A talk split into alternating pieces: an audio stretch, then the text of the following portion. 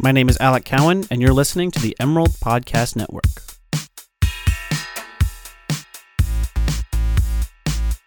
Hello, you're listening to the Emerald Podcast Network. I'm Frankie Lewis, a writer for the Arts and Culture Desk with the Daily Emerald. This is another episode of Season 2 of Spotlight on Science. In this series, members of the University of Oregon science community sit down and talk about their research and current events in their field in language that we can all understand. Today, our guest is Professor James Schombert, an observational astronomer at UO. We spoke about the dark matter mystery, the search for alien life, NASA rumors, and so much more. Let's get to it.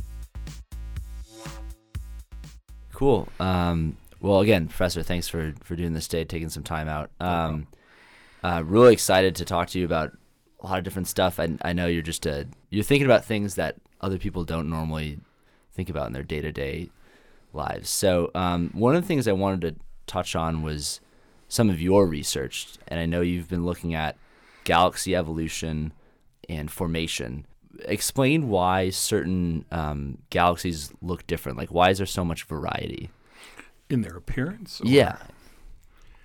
So uh, you look up at galaxies, and they come in a variety of different shapes. Although we kind of bin them into three categories. hmm They're the ones that are nice and round and smooth, and they look elliptical, unsurprising because Mhm. orbits are elliptical. hmm Those that look like spiral pinwheels, and we cleverly give them the title spiral galaxies. Yeah. They tend to be younger, bluer, Yeah. more activity, and then everything else gets dumped into irregular. And explain why uh, you mentioned that the younger galaxies are blue. Explain why that's the case, because that's also interesting. So younger is actually a misnomer in the sense that uh, blue means hot. This is my spouse is an art history major. She hates this, but Uh-oh. in in a, in physics, red means cool and Yeah. blue means hot because if you put a poker in the fire, it goes red, then orange, Yeah. then green, then blue. So uh, it's opposite in the art world. In the art world, red is a hot color, Right, is right. a cool color. well, it's 'cause most people only see red. They never get to see the blue hot, so they just Yeah, assume I red's. don't- Yeah. I think it's because in real life you don't experience those kinds of temperatures on a regular basis. Yeah, exactly. So anyway, so blue means hot. Hot also means the star is extremely energetic. Its engine is running really fast. Engines that run really fast run really short. So young stars are hot and blue, or I should say, Yeah. blue stars are Yeah. hot and will be young. Yes, they will survive for a short amount of time. Yeah. Red stars tend to be older stars, age stars. And how does that relate to um, uh, cosmologists' dating of the universe? Right. So now you know that farther away you look, the farther back in time you're looking. Sure. Yeah. So long time ago, all stars were made of many types of ages, and the bright blue stars would be the ones that would be obvious. Yeah. They're the ones that shine the brightest. As time passes, those stars die. Then only the green stars are left, and then only the red stars are left. So you expect to see as you look farther and farther away, as you look farther and farther back in time, you see bluer and bluer galaxies, and that's a well-known phenomenon. Yeah. And that's and that helps um, cosmologists date the universe because they Yeah. can see these galaxies farther away, which is kind of a weird concept to think about. That you're looking farther away you look, you're actually looking back in time. Yeah, we kind of do it the other way around. I think a, a paleontologist picks up a bone or a fossil and looks at the layers of soil around it and says, oh, this fossil's a million years old. And they use that information to do their dating. We kind of do it the other way around. We don't look at the galaxy and say, oh, that galaxy is a such and such age. We know how old it is by how far away it is. Interesting. Okay. Um, and you discovered um, the dwarf spiral galaxy. Yes. So Um, what was that discovery like, and what's special about a dwarf spiral? notably un, unexciting. Um, so, uh, and when you put the first thing you do in science is put things in boxes, right? Mm-hmm. You find something new, you put it in a box. Hmm. Taxonomy is find a new species of bird, you compare it to other species of bird. Sure, sure. So, like I said, the galaxies are elliptical, spirals, irregulars, and that's sort of a sideways classification of how they look. There's a orthogonal orthogonal classification that is on how big they are.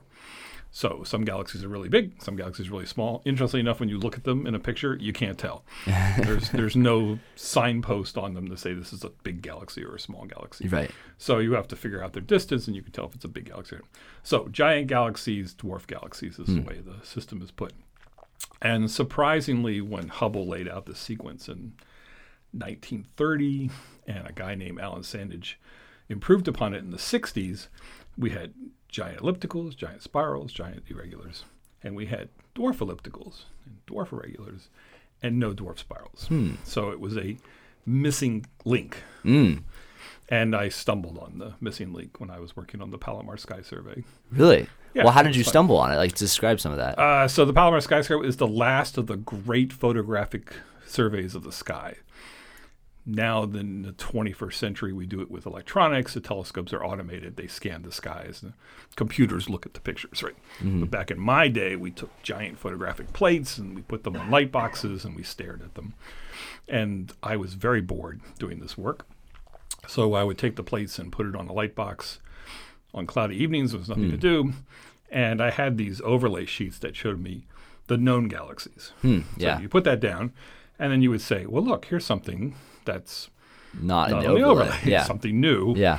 And I would circle those and make a note, come back and follow up on them with larger telescopes and radio telescopes.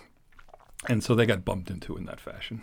Huh. And then one. Of, so one of those dots just happened to be a dwarf yeah, spiral. it wasn't a dot as much; it was uh, a ghost. oh. Okay. So two thing two things can be invisible. Something can be really small and really faint, and you can't see it unless Mm-hmm. you just magnify more. Some things can be very low in density, Hmm. and so uh, think of them as you can only see them with your peripheral vision, kind of thing. They're just barely there. They may be diffuse. They may so be spread thin. out. Yeah. Thin's a good way of thinking Yeah. of it too. Well, let's move into some uh, time and universe theory. I know that's some uh, something that really fascinated me when you were talking about it.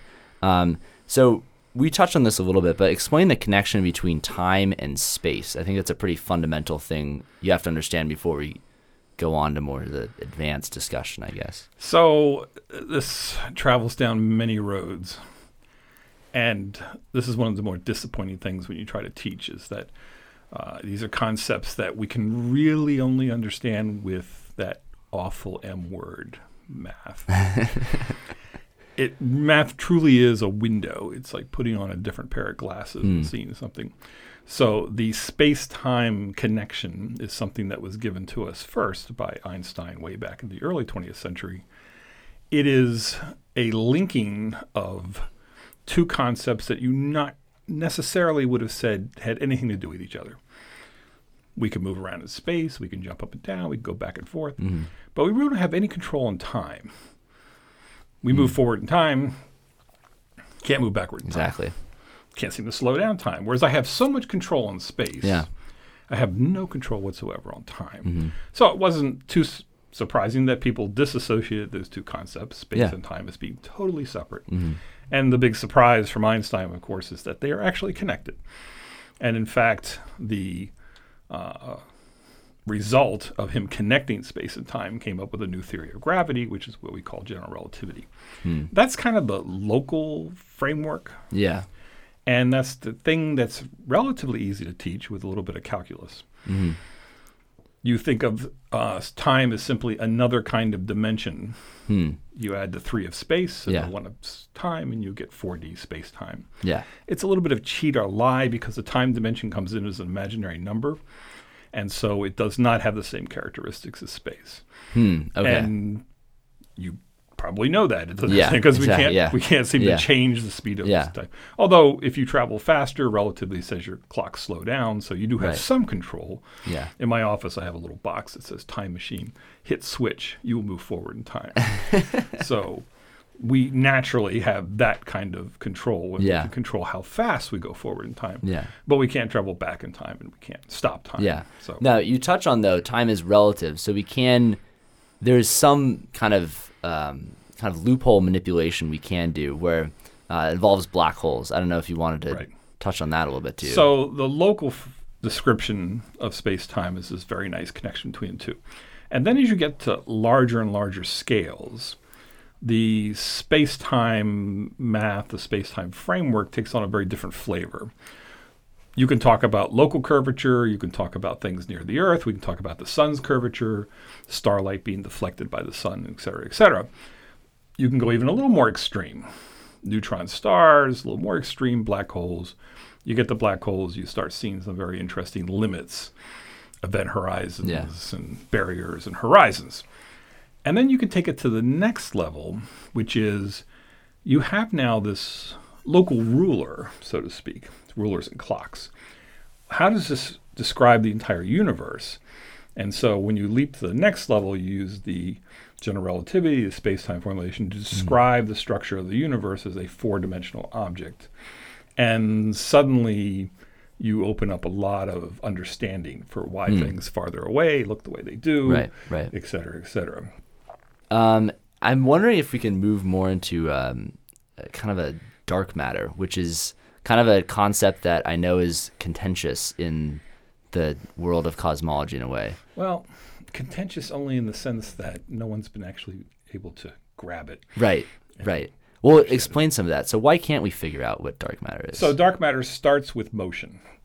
You look out there in the universe, and once you get beyond the Earth, everything is dominated by gravity. The fundamental forces, the strong force, the weak force, are atomic forces and only apply to atoms. Electromagnetism, well, Earth's got a magnetic field, Jupiter's got a magnetic field, but mm. after a few thousand kilometers, that kind of weakens. Right. Doesn't have a strong effect. So the only thing on cosmological distances is gravity starting way back into the 50s, 40s, 60s, people would see motion galaxies spinning, galaxies in clusters moving. And you don't see, actually see them moving. You measure their velocities. It takes millions of years Yeah. for the detectable motion. But in any case, people would measure motion and they would see things moving way too fast for what you saw. hmm. Okay. We see light. Light comes from stars. Yeah. Light comes from gas. It comes from atoms. We call normal matter baryons, Mm. for lack of a better term. The particle physicists gave us this. Yeah. Anything made of protons and neutrons is called a baryon. So all the elements of the periodic table and everything that makes up stars is baryons. You see baryons through light. They emit light. Mm-hmm. The motion that you were seeing was radically out of sync with what you saw with the light, such that the light only accounted for a few percent of the mass that you would see from motion.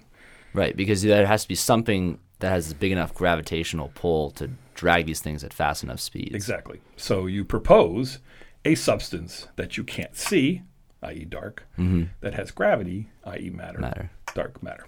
There you go. And you, I think, have some theories about what dark matter might be. Um, and there's some competing theories out there. So I don't know if you want to touch on some of those. So I have no theories about dark matter, for I am a pure observer okay. and I do not speculate. Okay. Straight facts. I work with people who speculate, and I'm happy to support their speculations. So we have gone now. the The first key results on dark matters was rotating galaxies in the 1960s, and it has now been almost 50 years since that discovery, and we've made no inroads into figuring out what dark matter is. Even though we know uh, supposedly the substance is out there, nothing's been seen. so really, not like no inroads, no leads or anything. No leads. There have been lots and lots of ideas of the kind of thing dark matter might be. And the particle physicists have lots and lots of exotic ideas. They have lots and lots of things. Black holes was an obvious first Yeah. choice. There were not enough seen. pan out, yeah. They didn't pan out. So lots and lots of ideas. And lots and lots of dark matter particles have been proposed. These would be particles that were very different from baryons. Yeah. By definition, they cannot interact with the baryons. Otherwise, we would see the light. Light. Yeah. Sure. So, all sorts of exotic things. Mm-hmm. And millions of dollars have been spent, hundreds of millions of dollars have been spent building dark matter detectors to look for these exotic particles, hmm. which is a tough, tough science for you don't know what you're looking for. Right. So, you're basically trying to build some device that looks for anything but, Yeah. and hope you bump into something. Yeah. So, great deal of our theoretical community has been energized with this in the last 25 years with this problem. Yeah. And why is it? I don't know why. Why has so much money been spent on this? I mean, why is it such a big thing? Why? Why don't It people is- just give up? I mean, It give up? well, one reason people don't give up is the first person who finds a dark matter particle instantly wins the Nobel. Right, exactly. So, yeah. so people don't give up because it is such an intriguing problem, Mm-hmm. and uh, we have been chasing intriguing problems since the 14th century, and people would not give up back then. Yeah. So this is not surprising. People don't give up. Yeah. It's just too too mysterious to, to let go. Wouldn't be the nature of a scientist to give up. Yeah, and you know, 98% of the universe made of this substance, so Yeah. it's clearly a big, big problem. Yeah. It's considered the singular large problem for modern astrophysics, I would say. In any case, uh, people like myself, we read these papers about the speculation, and occasionally they'll come up with a prediction that I can check if I go and look at my galaxies, but usually they're not connected very well, hmm, except for the very key thing that the baryons, the atoms, cannot talk to the dark matter except through gravity. That they must be separate substances hmm. and not connected in any fashion. The atoms do their thing, the dark matter does this thing. Mm-hmm. They talk only through the gravitational pull. Hmm. A couple of my colleagues and I said, it's time to back up, go back to the origins of this problem, rotating galaxies and we using a new telescope in space, the Spitzer Space Telescope, Okay. which allows us to see into the far infrared.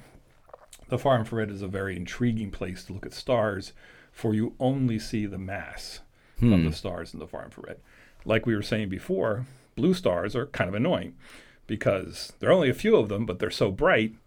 Kind they of block out outshine everything. Yeah, so exactly. When you go to the infrared, that's no longer a problem. Hmm. So, using new data from the Spitzer Space Telescope, we revisited this problem and we found an intriguing characteristic Hmm. to the dark matter is that they are strongly coupled to the baryons. Hmm. So what, this what does that mean? What does it mean? coupled strongly means coupled? that if you tell me where the stars and gas are in the galaxy and how much is there, I can tell you exactly how much dark matter there is. Hmm. Okay. Since they don't work together, there shouldn't be that connection. Hmm. In fact, this is a real, real problem for people who think about dark matter is that it is the number one characteristic of dark matter is they do not interact with regular atoms. Right. And yet we find that they do Some interaction. in some fashion. Yeah. It is where the some fashion part comes is where things get controversial. Yeah. So, just stating right up front, our initial results are purely empirical, purely observational. The dark matter and the baryons, the regular atoms, are strongly correlated Hmm. in such that such a fashion that it looks like a new natural law, Wow. and it's something that has to be dealt with just in an empirical fashion. Interesting. What does it mean? Yeah. Either hundreds of million dollars are being wasted. it means hundreds of millions of dollars are being wasted looking for particles that may not exist. And excitingly, it proposes new dark physics. So this is a catchphrase that's used to describe the problem of dark matter and dark energy, is that there's clearly something missing in our understanding. Hmm. How do we make inroads into this? Yeah. Our results appear to be the first step on that path. Wow. That's exciting. And when did you? I mean, what did you think when you you came up with those results? Like, what was your initial I reaction? initially threw my head in the sand and hid as much as possible, for I hate that kind of controversy. yeah. My colleagues jumped up screaming and yelling to the community, yeah. and the death threats we're getting from the particle community are Yikes. well known. Yikes.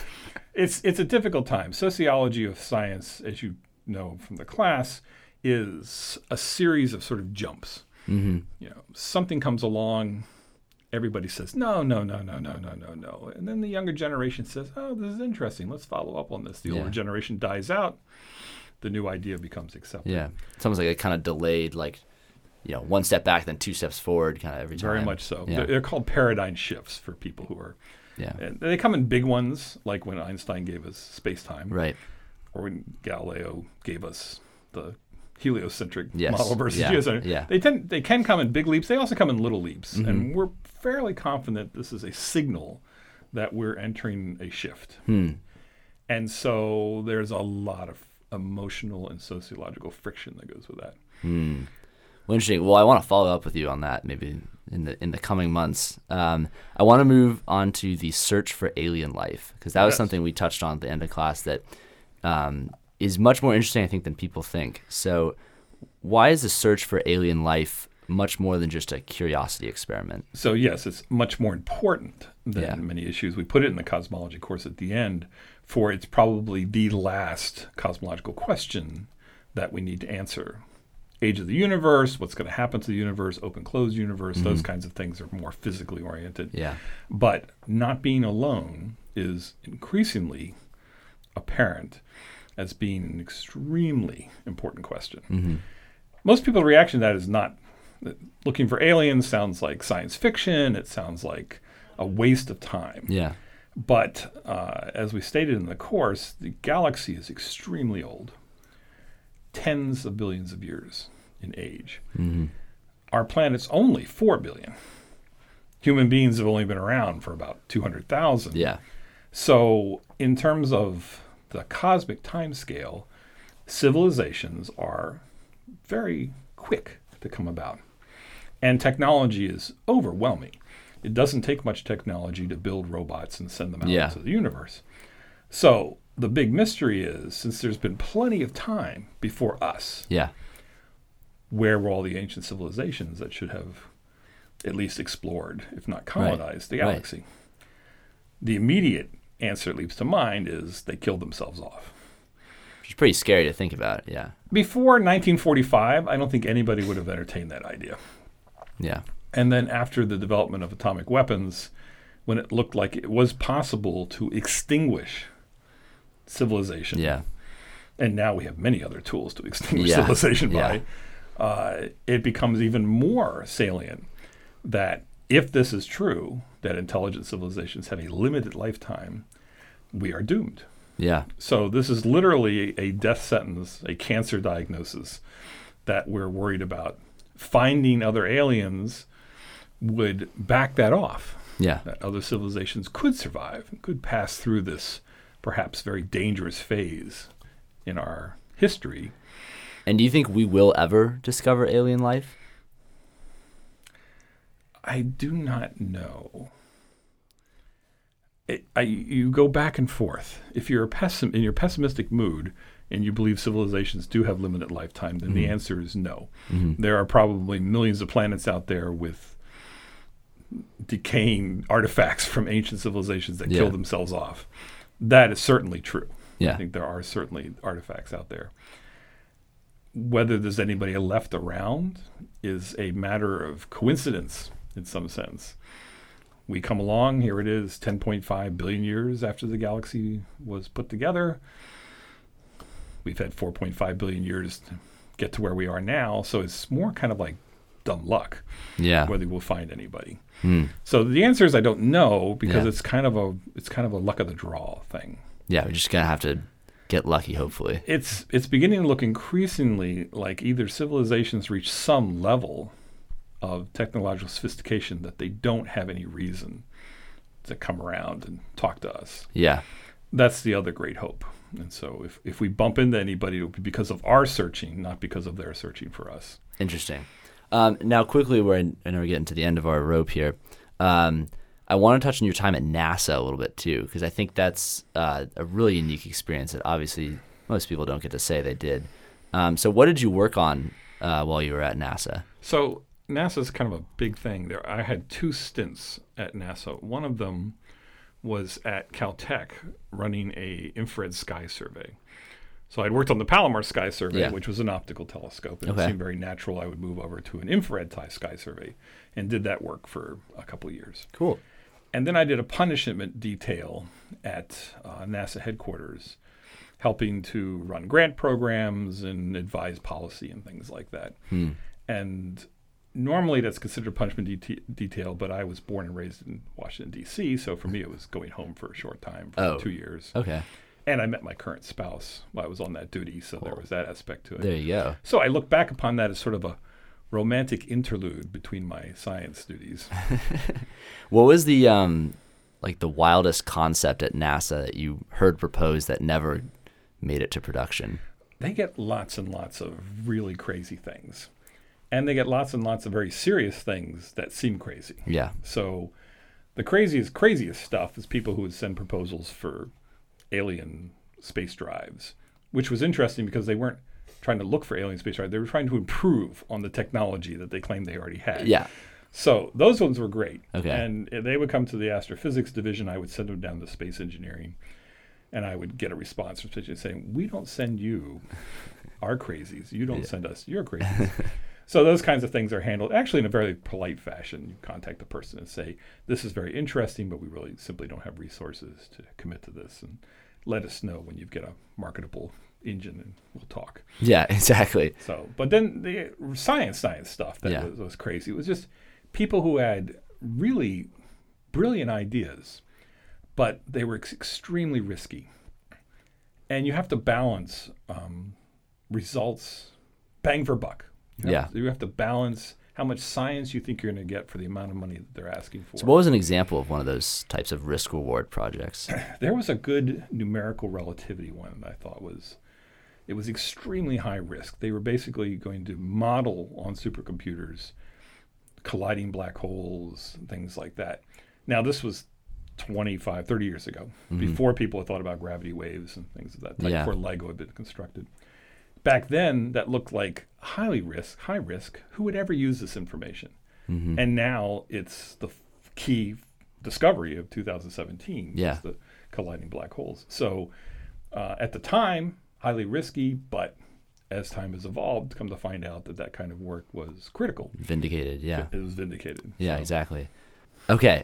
Um, so maybe getting more personal stuff here. Um, when did you know you wanted to be an astronomer, and, and what was going on in your life at the time? Sorry, my children asked me this last night. Oh, Um, great. So you're prepared then. So I am the worst possible example to offer to college students. Uh oh. for I was in I can remember being in fifth grade and always loved science and math. I liked everything. I liked Yeah. history. I'm one of these people just Just a positive guy. You know?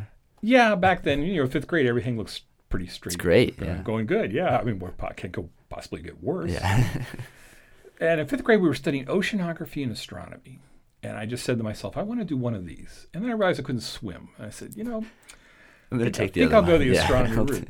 And so I did that. I started down the astronomy track. When I was in high school, I was in an astronomy club. When I went to undergraduate college, I was an astronomy major, which was relatively rare. Mhm. Graduate school in astronomy, then postdocs, postdocs, NASA professorship. At any point on that trail, it could have been stopped. Yeah. Of the 100 people that I remember in our undergraduates class, there's only two of us left. Wow. So the Left meaning like still being a still doing yeah, astronomy. exactly. There's just too many. There are too many barriers along the way. There just aren't enough jobs. We, we say there's a STEM crisis in this country, and we need more STEM students. No, we don't. We don't have jobs for them. we don't. We don't have enough professorships. We don't have enough, you know, industry jobs. We Yeah. don't have enough government jobs for research scientists. So Huh. it's an odd thing to invite people to join into this crusade, and then have nothing for them to do employment wise once Yeah. they get out of the, their school. So it's an odd thing for me to students ask me, you know, how, how did you get started? How did you make these choices? Well, I never really did. Hmm. I just got on that path when I was very young and through sheer luck. And people would people want to say, oh, it was brilliance. I was no, by sheer luck, Hmm. I got through a lot of the barriers and ended up. Did you have a lot of people telling you to to give it up or to? yes, um, I have yeah. a couple letters I keep in a file at home. One was from my graduate advisor in my second year of graduate school saying, you're not going to make it. Wow. that you just don't have the the, the right thing. And, and I think it was a personality difference. Huh. I, I enjoy doing other things besides 24 hours behind a computer. Yeah. And so I think there was that aspect that they were concerned that my other interests would be distracting. Jeez. I mean, you took the time to. I mean, was it lengthy? Was it? Did he really really get after you, or was it pretty passive aggressive? It was formal. It was a formal letter saying, this is a point for you to decide. And the underlying current was, we're not going to pass you in your exams. We don't think you're going to pass your exams. Huh. And I just have a long history of ignoring what other people have to say. That's a good attitude because it got you this well, far. so- not necessarily. If, the cancer doctor says time for chemo, you should listen probably to should the do expert. that. Yeah. Exactly. But in this case, I felt like I, I, I honestly felt they had misinterpreted my skills, and had seen my personality more than my skills. And that's a frequent problem with people. And it's why I always tell students put your best foot forward. I mean, uh, how can you become famous? Well, there are two ways. You can do something fantastic and be remembered by the historians, or you can go to a meeting and punch the most prominent astronomers. You'll be infamous. Yeah, people will remember your name. yeah. So always put your best foot forward, type of thing, Hmm. and try to present, you know, your best characteristics. I think I could, if I could go back in time, which we can't. We already talked about. Yeah. I would have changed a little bit. I would have been more, perhaps more formal, less myself in Huh. those early days. This is a tricky question. This will be the last one. Uh, what's one thing you've never been asked before that you wish someone would have asked? One thing I've been asked before that I wish. Why don't like people asking me anything? My, my children always make fun of me for being such a people person. I mean, it can, it can be anything, any point in your in your life or career, about any topic. It doesn't even have to be about cosmology at all. I, I've often wished that colleagues, when we're actually doing work together, and we spend a great deal of our time focused merely on the problems and the solutions and the analytic side of the business. Very rarely, even when we're on casual at dinner mode, do we actually talk about what this means and what the big picture is. Hmm. The few times we have those conversations, they always get distracted. They always people. I mean, it's very, it's very hard to look at our field from the outside. You think of it as something magnificent, mysterious. For me, it's Yeah. nine to five. Right. Exactly. Bam, got to get through that Yeah. uh, analytic. I got to get that program written today. Yeah. You know? Yeah. And then I go home and it's like, oh, play with the kids, watch Yeah. TV or something like that. So it's a job. Yeah. And so it's very hard to step back. And a, a couple of my colleagues will sit back and try to put things in a bigger perspective. Those conversations are actually very rare. Hmm. Surprisingly so, considering what we do. Yeah. I think mostly because people are a little intimidated themselves, and a little bit because we're surprisingly humble and don't really want to make these big questions and try to voice our own opinions. It's my opinion. It's not something that may be right. Yeah. So I wish people would ask more about opinions. Interesting. Uh, yeah, I think you touched on a good point that cosmology is such a it's so broad that in a sense it's hard to relate to and it's so yeah, I could see someone asking, you know, well, who cares if what dark matter is made out of? I mean, Right. who cares what galaxies are doing out way out there? I mean, if it doesn't if it's not pertinent to my day-to-day life, why should I care about it? It, there are two things I've always said. One is it's dirty business, but somebody's got to do it, right? Mhm. and the other is it it's um, it, it has absolutely the least amount of relevance to our everyday lives. It's not new materials. It's not a new cure for cancer. It's Yeah. really way beyond. It's pu- almost philosophy. It's Yeah. almost literature in that context. Matter of fact, I think astronomy and cosmology is about as close as you can get to philosophy. Yeah. Yet come up with the answer. A lot of it was initially based on philosophy. Too. Yes, I think some of the questions Yeah. that are being asked were things that, co- that philosophers asked, Yeah. but I don't think they were looking for answers. They were Yeah. just trying to put together good questions. So it's a funny world to live in. We take it seriously. Yeah. It's our job. Yeah. We fight for grant money. We fight for support. Yet when we back off at the end of the day, we don't offer society anything really concrete. Maybe a little perspective on what the big picture is. Maybe the kind of questions you might have asked your priest. Maybe kind of the questions you might have asked, uh, you know, your your your Buddhist advisor. You know, Mm. those kinds of things. We do it a little more analytically. We do it a little more scientifically. But uh, it's a funny field to be in when you start it because there's a little guilt that you're not making significant progress to help society. There you go. Well, I think you do add something to society. I'm interested in it. So, um, well, I think I think there's definitely value in it. I mean, you can see uh, the I mean, some of the most popular you know science documentaries and stuff are all about astrophysicists and galaxies and stuff. So people are fascinated with it. Um, I so think that the sign of a, a very healthy civilization is one that explores the edges, explores the things that, even going back to the Stone Ages, were kind of the unknowns. So sometimes I like to say that's what I'm doing. I'm exploring Yeah. the edges of the exotic ideas. Yeah, Somebody's got to do it. but the universe doesn't really. I mean, it doesn't really have an edge, does it? not that kind of Yeah, edge. we don't have to get. That can be But for you- another day. You yeah. don't want an edge. you, you want an ending. You know, Super Bowl's Yeah. coming up, and it's like, Yeah. oh, no more football. There's next season. Yeah. well, thank you again, Professor Schombert, for coming by today. Really appreciate it. Um, you know, anytime you want to come back, My let pleasure. me know. Great. This was our fourth episode of season two of Spotlight on Science. Big thanks to Professor Schombert for being our guest today. I'm Frankie Lewis. If you'd like to recommend a member of the UO science community for us to interview, leave us a comment on SoundCloud or at thedailyemerald.com. The music in this episode is Zombie Disco by Six Umbrellas, which we found on freemusicarchive.org. To hear more from the Emerald Podcast Network, why wouldn't you? You can subscribe on iTunes and SoundCloud and listen to these episodes right on the Emerald homepage at dailyemerald.com. Thanks for listening.